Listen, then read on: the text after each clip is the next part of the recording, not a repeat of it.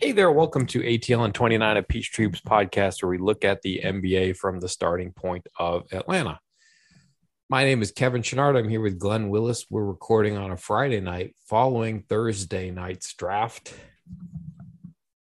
The Hawks selected AJ Griffin at number 16. They traded down in the second round and took Tyrese Martin with the number 51 pick. And I guess, you know, when you put that all together, uh, you know, who's going to be backing up Kevin Durant at power forward this year? I, I, I had a feeling that was coming. No. Um. Um. Let's see. Let's see. Who, who do they have up there in Brooklyn now? Oh. I mean, it's, it's, hard to know. You know, it's hard to know. Brooklyn might have to. They might have to deal with Kyrie, and you know, um, I, I don't think Ben Simmons is going to be a backup, right? So he's probably going to be a starter. So We'll to, I think we'll have to wait and find out. Okay. Uh, I, I, know well, there wasn't. I know there wasn't the amount of excitement uh, on draft night as we expected. So I, I understand manufacturing a little bit here. Okay, maybe maybe we should start there then. Um, no, seriously, like yeah. Uh, let's say that the Hawks were active leading up to the draft night. You watch picks 1 to 15 come off the board you were thinking that maybe this year's pick ends up in a trade at some point. Uh, you know are, are, the hawks picking aj griffin uh, for themselves or are they just trying to get sort of best value at 16 in case they need that as a trade chip? Well i mean i'm guessing here but my guess is some of both. I mean yeah, that's you know, I, I, you know, um, the the thing that I thought kind of opened up the possibility that they might be picking someone else's player and someone else picked their player was when you know Jalen Williams went to the Spurs and all of this you know noise about the Hawks and Spurs maybe doing business. I thought, well, maybe the, maybe they're picking for the Spurs at 16 now, right?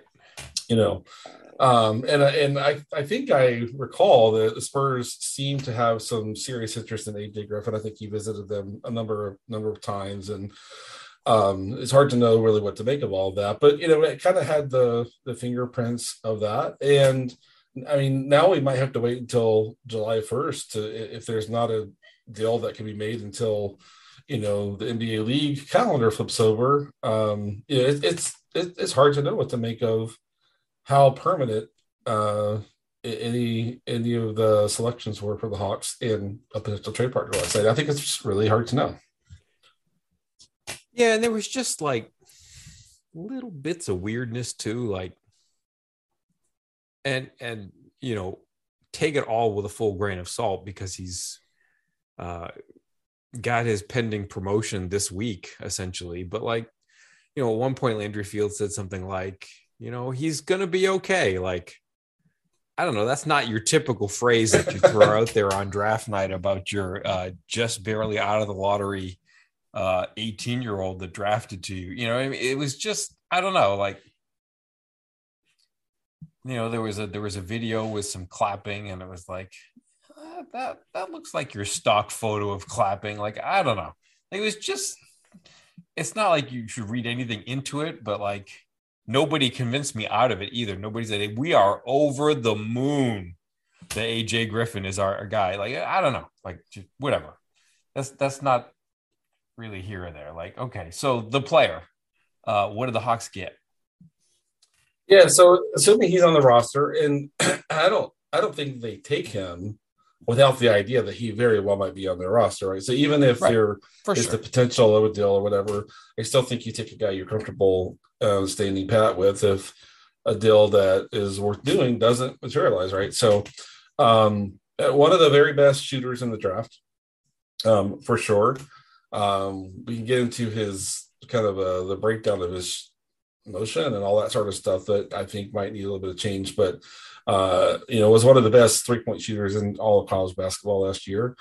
Um, has some pedigree. His dad is assistant coach uh, on Nick Nurse's staff up there in Toronto, and has been uh, it, it, frequently the last couple of years. His name has come up for potentially being on a short list for uh, an open uh, head coaching position. Uh, NBA body, um, what like six six and a good. I think he's pushing two thirty. I, I think, um, and, and so I think he can. He's a guy who can play both forward positions from a kind of a profile perspective. Um, and but you know the a lot of the other parts of his game about and I, I think you know this I, I, wrote the draft profile just so happens for a Peachtree Hoops a few weeks ago um but you know, ball handling um not great and which, that's what made the selection a little curious to me and continue to make you think like is this the, is this the kind of player they would want to bring in? Because we already saw you know fans are like oh my god another wing that can't dribble you know you know that sort of thing. And i'm not i'm not saying that. He's a young guy. He's 19 years old.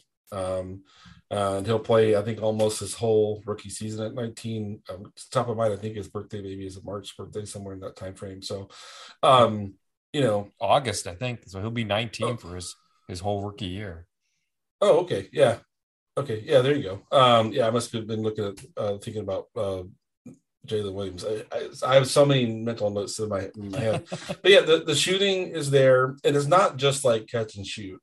Um, I think his most NBA ready skill is the way he can he can deal with closeout defenders by not necessarily putting the ball on the floor and kind of driving to the paint, which he's not terrible at, but his ability to use one or two dribbles and relocate back to the three point line, which is a really valuable skill. Correct. In the NBA and get back to the three point line for a wide open shot that he he knocks down all the time. So his ability, so when he's when he starts in the weak side corner without the ball, his timing and his feel lifting or what they call shaking, you know, up towards the three point break, excellent.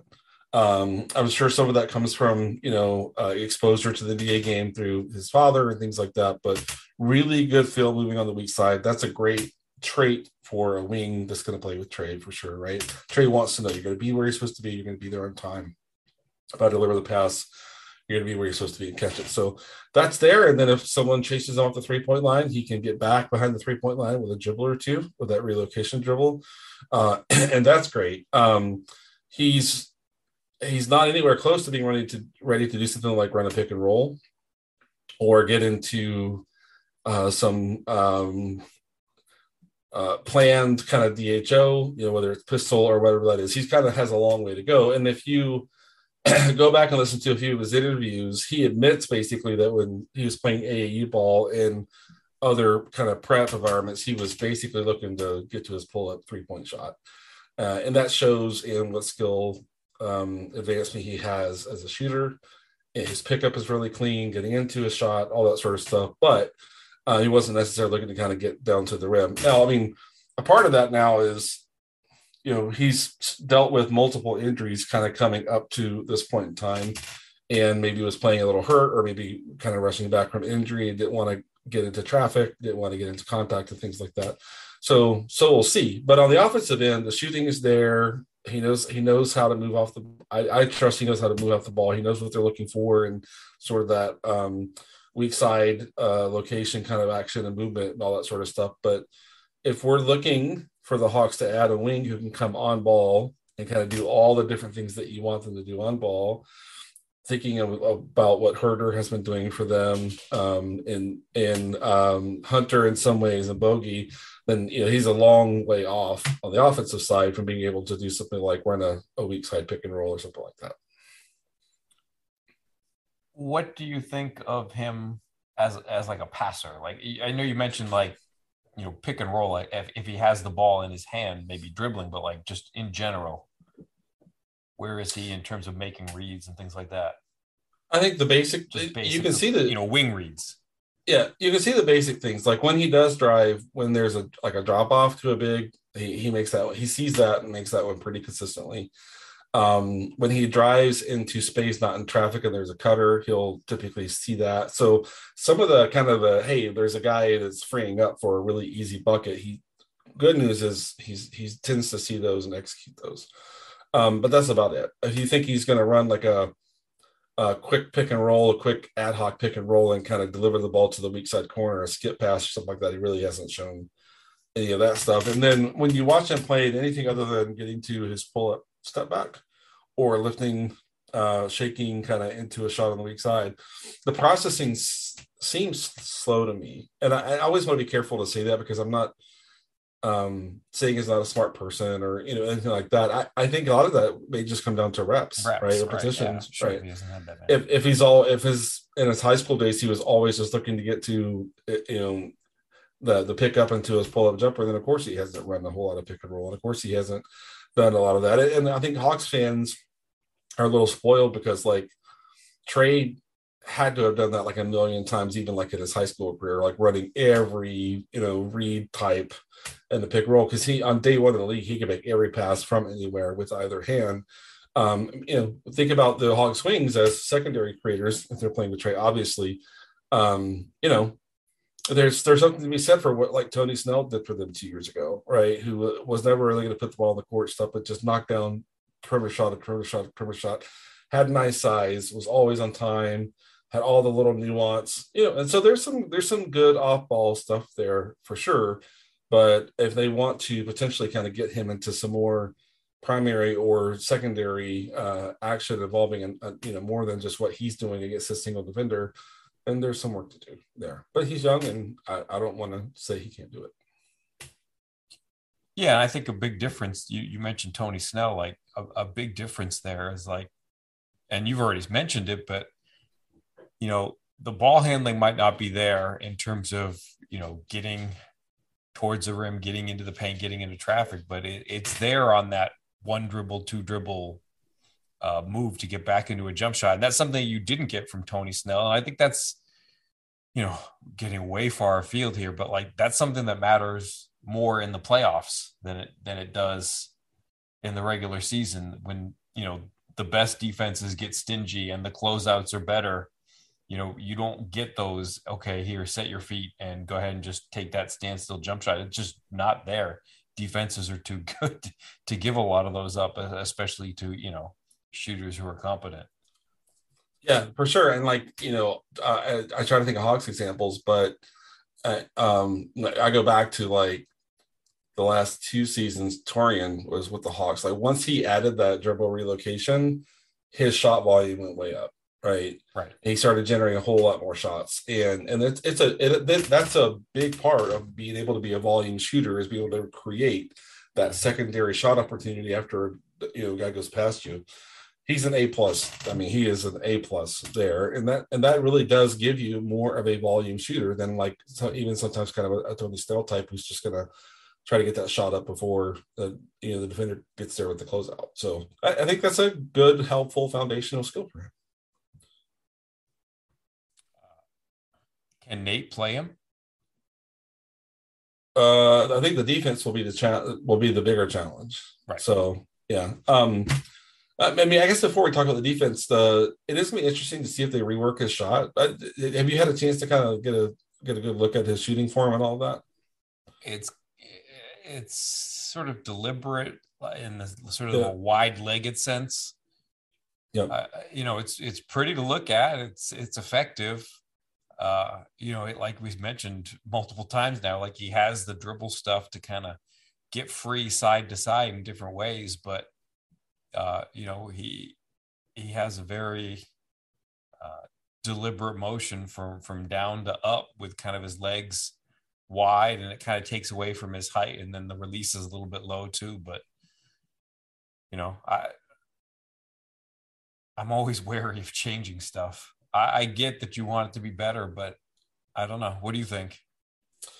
I, I, think as far as I'll go is, is uh, to say I, will be interested to see if they change it and if they do how much they, I, I, think they'll change it some um you know but but we'll see i mean the in terms of his hands in his kind of prep is pretty good you know um the rotation he gets the ball coming out of his hand the consistent arc and all that is is is really really good i think i think um, a development coach is look at him go, oh man, I wish that we could get that release point up a little higher, you know, that's just going to give him more clearance against NBA defenders that are trying to run out at him when he's trying to get that shot up. So uh, now if he's a if he's out of the gate a 42% three point shooter, they probably don't do anything with any of it, right?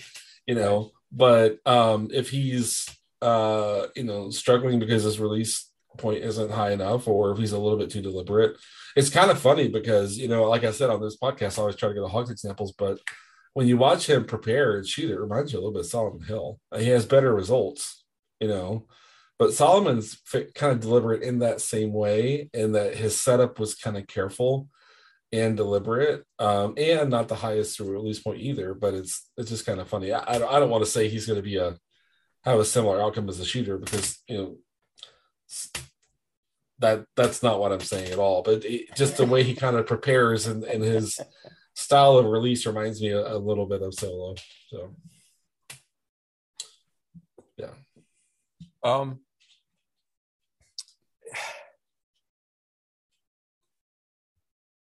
One of the things I don't even know how to phrase this, but like, should we be wary of, of a situation where you know he's coming from a team where five guys got drafted? I think it was five, right?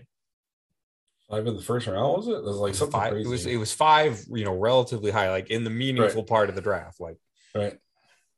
Uh, like is his usage enough that you can feel good about the things that he did, or was he just was he benefiting too much from the level of competition or level of teammates that were around him? Like,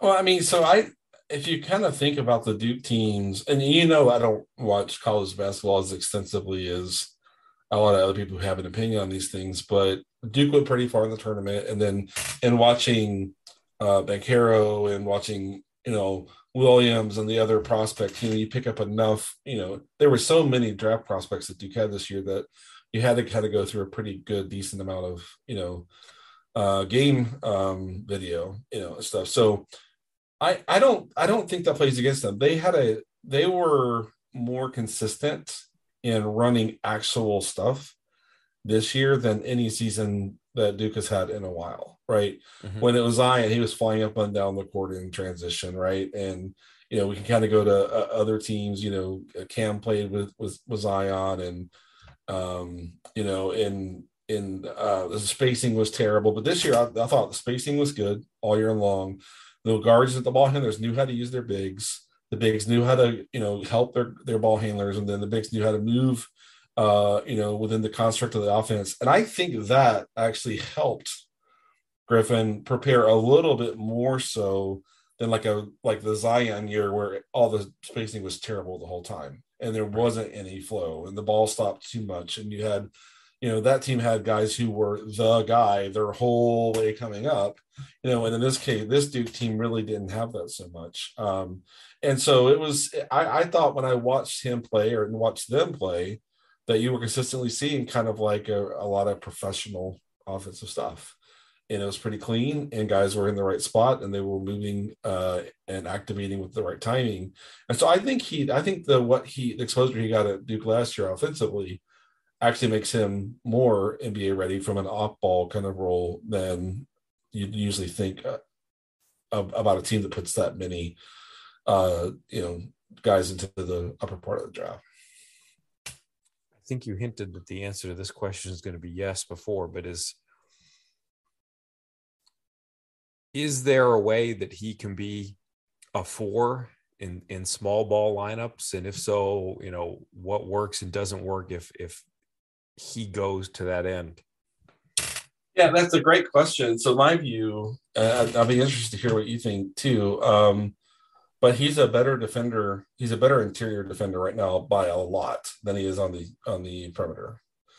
And so that makes you think like, okay, maybe you know, and the real extreme version of that that we've seen the last five years is like James Harden being like absolute garbage on the perimeter. And being a pretty pretty stout guy right. on the interior right? Yeah. And and now that's a more extreme version of this but that gives you i think to me a general idea of kind of where he's going to show the most value as a defender more. And i think that's going to have him potentially defending at the four more you know and we've had conversations about like what does it look like for maybe DeAndre and Jalen to play together and you know, maybe Jalen is the, you know, more of the three on offense and Hunter's more of the four, if that's how they want to play that or whatever. But, you know, for example, if I if I think of Griffin playing with Jalen, like I'd love to see Jalen defending at the three and Griffin defending at the four because I think Jalen is pretty terrible in the four at the four and the five. You know, he made progress this year, but I don't know that he's ever kind of quite kind of got kind of get there to figure out how to be in the middle as the big man in the in the defensive um, action and execute that. Where Williams kind of showed a little bit more of that this year. Jalen's super uh, athletic and can kind of um, fly around and, and do those things. Uh, so I think Jalen like will be more successful on the perimeter defending like a wing with uh, Griffin um, more on the interior. But well, you know, a lot of that may be injury related, you know, but but but we'll see. What are your thoughts there? I mean that that seems reasonable to me. I'm when you're saying that you want Jalen at the three, is the thinking there that you want him guarding the ball more than being the help defender? Yeah, uh, and being the or being the big man being put straight to the screen, right? Right. So I, Jalen as a help defender, I thought he made really good progress this year. Where he made almost no progress was being the man in the screen, right, in gotcha. the ball screen, right. Um, and we'll we have to see how how Griffin deals with that. So I, I for me, I'd like to see, um, you know, like on offense, Jalen functioning maybe as a playmaking four. On defense, maybe he plays the three, and and the forwards kind of switch roles on each end of the court, whether we're talking about Hunter or or Griffin, that might be something that's possible. Or maybe like Hunter is defending at the one or two because he's you know uh, been good there, and then you're kind of sliding you know, to a two that's not handling the ball so much. And so I I think that the versatility um, helps because I think that entering the league, he has a completely different kind of potential defensive value out of the box than what Jalen had last year. And I think that it's good that they have different uh, kind of foundational skills about him.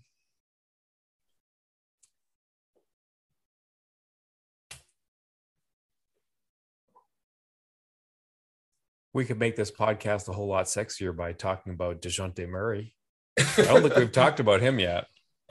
Have we? Have we not? I guess we have. I don't think we? so. No, have we? I don't. I think that rumor came out like right after the last yeah. time we recorded. Yeah, Mr. Mr. Fischer brought that to the sur- Yeah, that's right. That's right. Uh, and you know, I've looked at most of the things that the Hawks have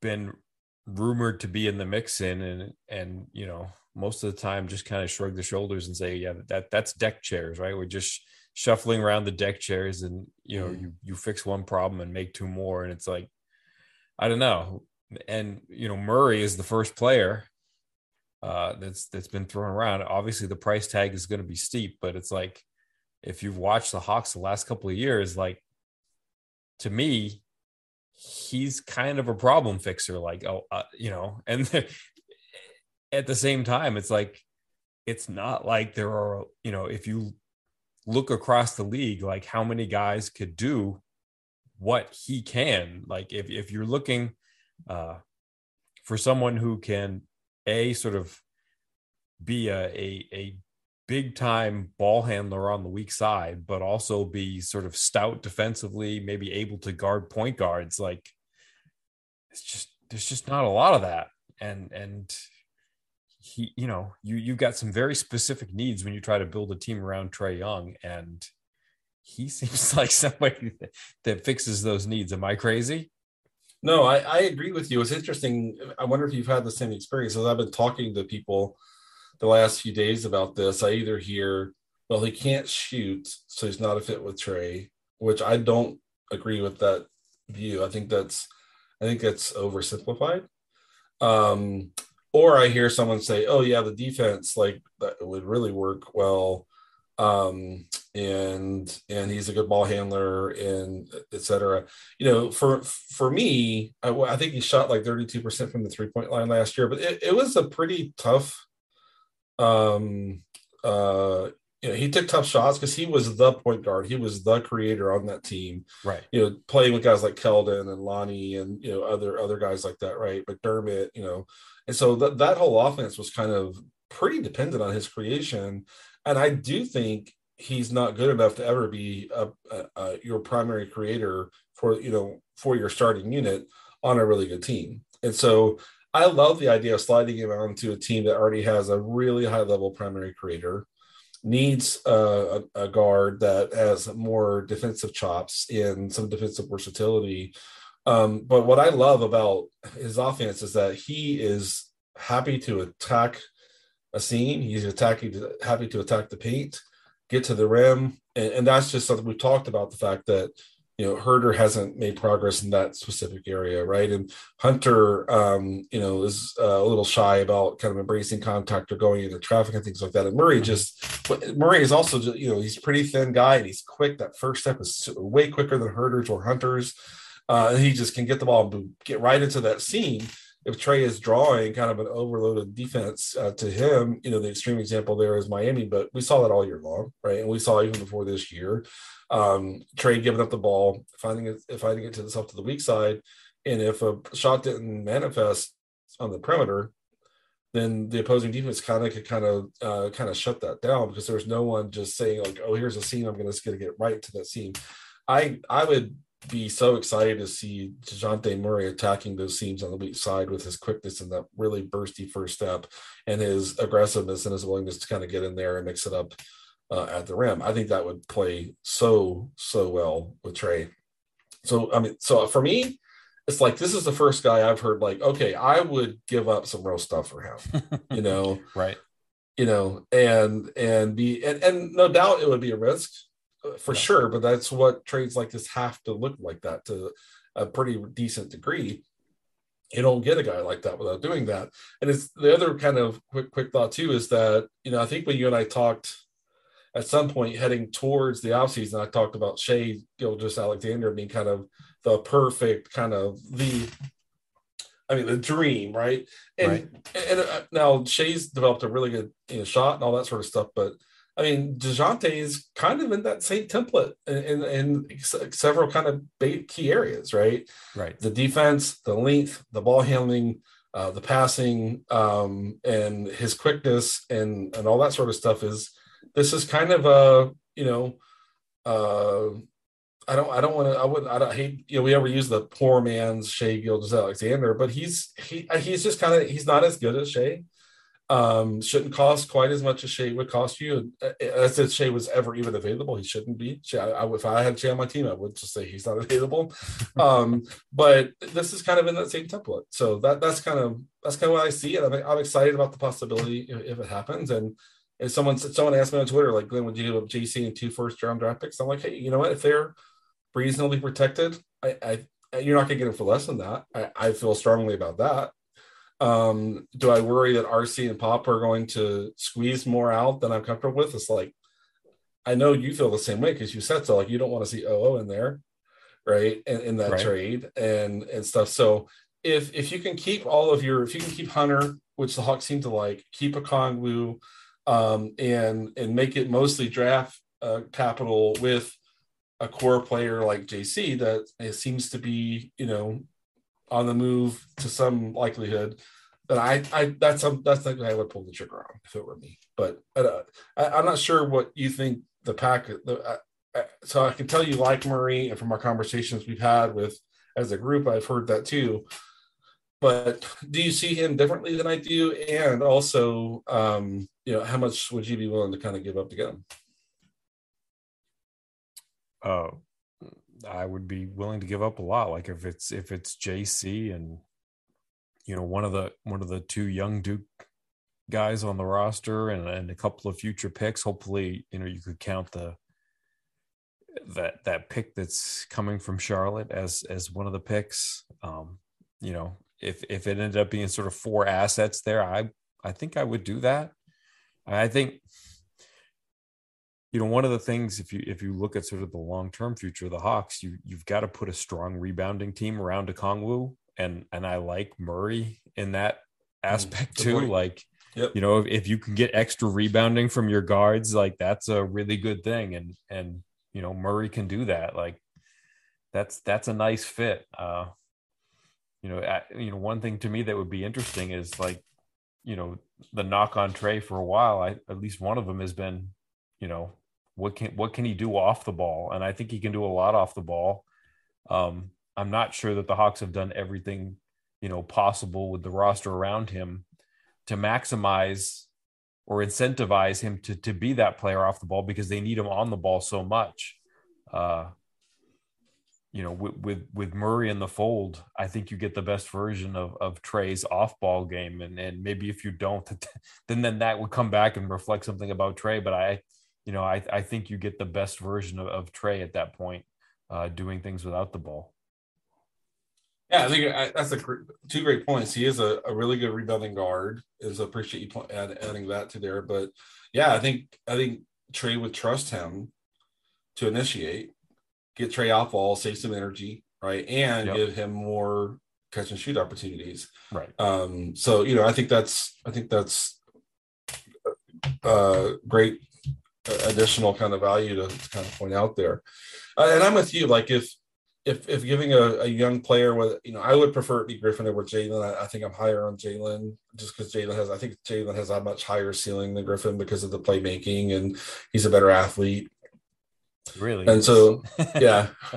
um, but if you if putting Griffin in allows you to make one of the picks, assuming it's two, the Charlotte pick, that's worth doing to me, right? If RC and Pop are like, no, we want two picks, but we'll only give you top five protections out of the gate then I, I probably would not want to put you know one of those two guys in. But I, I'm totally fine seeing Griffin go because I you know we've already talked about the fact that playing Jalen and another rookie on the wing, you know, we're gonna get a three or whatever might be might be pretty hard. Uh, you know, but in year two, who knows? But yeah, I think we're largely seeing it that way. If you if you can get decent protections by putting Griffin in the deal, uh, I'd love to not put Jalen in there, but you know, if that's what it takes to get a guy next to Trae that Trae's going to really trust and that's going to really uh, kind of get your starting unit to, to to a point where they're defending better, then that you know that's what it costs to, to kind of get into that market. I think. Uh, I guess we could go a couple of directions here. We could we could go talk about the shift from 44 to 51, uh, but also the pick of Tyrese Martin to 51. Uh, that combination of moves. Where do you want to start? Well, I I think first of all that I don't care about the two million if, that, if that's what it was if that's what it turned out to be right I don't I mean I don't really care one way or the other but if their idea was that we're looking at putting a guy into a two way contract a guy at 51 is is perfectly slotted for that where a guy at 44 you know I know I know Sharife kind of came in in that range last year and I, that was I kind of exceptional. Uh, it was, wasn't it? Yeah. Okay. Yeah, it, to, to, me it was. The Hawks had a really full roster coming out of that season, right? Uh, they were stacking up and all that sort of stuff. So um, they were bringing all the guys back, Bogi back, and you know uh, Gallo. Every everybody was basically coming back. They're running it back. So Sharife kind of had to go there, and I and I assumed that they agreed before they even drafted Reef that hey, if we take you, we're you know, are you okay going on a two way? But you know, I, I, so I think trading down is gets into a range where they're really comfortable putting a guy into a contract. But I think Tyrese Martin, you know, six six two fifteen, never been much of an offensive player. Um, but at UConn, I think it looked like they taught him maybe how to shoot the ball a little bit better last year. He had good shooting numbers last year for the first time in his four year career. First two years being at Rhode Island, the last two being at UConn defensively, I think he's a really good, tough defender with good size and good activity and good athleticism. And that's a great thing to put into the mix, I think, you know, with the Hawks on onto a two way. Uh, and on offense, not so valuable in the half court as, you know, as a ball handler and all that sort of stuff. But in transition, he's pretty good. Pretty good grab and go, grab a rebound and push to get up the court. He's pretty confident in that. Pretty good passer in that setting, too and he's pretty aggressive, uh, kind of attacking the rim in transition too. So I, I, think there's some interesting stuff there. I think that was better than I think you normally do at 51. I think. Yeah, I mean, if if you feel like I, I don't know that the Hawks are in a situation where they can say, hey, uh, you know, we know that the second round pick is is going to be slotted for a two way. I I think they have pending trade action ahead of them. Right. And so you know, kind of going with the well, we could trade back and get somebody to put on. That seems like a little bit misguided in the sense that you might need some roster spots. You might, uh, especially yeah, and and you know, the two million is what it is. Uh, I think it's pretty much out there that that's just uh, gravy for everybody, but uh, you know those looking to optimize the basketball party. But if if you really did feel that like, hey, we're probably not going to have the roster spot for this guy. You know, get a different asset, like get you know get 51 and get a future second. Like you don't it doesn't have to be cash. Uh, you know, you could do some other things there. Yeah, I yeah, I I don't know how to have an opinion on the cash except that if you want to criticize it, great. I think that's fair. Totally, totally fair to criticize that, you know. But I, I feel I feel pretty confident that we're gonna see uh Chaundee Brown and um uh Tyrese Martin on the two in the two two way spots this year. So we'll see if that works out that way or not. But you're right, they're gonna have some slots to fill somehow, you know, to kind of get to whatever whatever they end up getting to, whether it's the full 15 or whatever it is, you know. Um, but with avoiding yeah, the tax, I, mean, I, I, be, think the thing we know is that we don't know. Like they, I, you know, I don't know that they're going to have rosters, but I don't think they know either. Like, right. I think it's it's premature to assume that there are not going to be roster spots because, you know, things happen, trades happen, moves Agreed. are coming presumably. Agreed. Is there anything else that we're missing here? I don't think so. All right.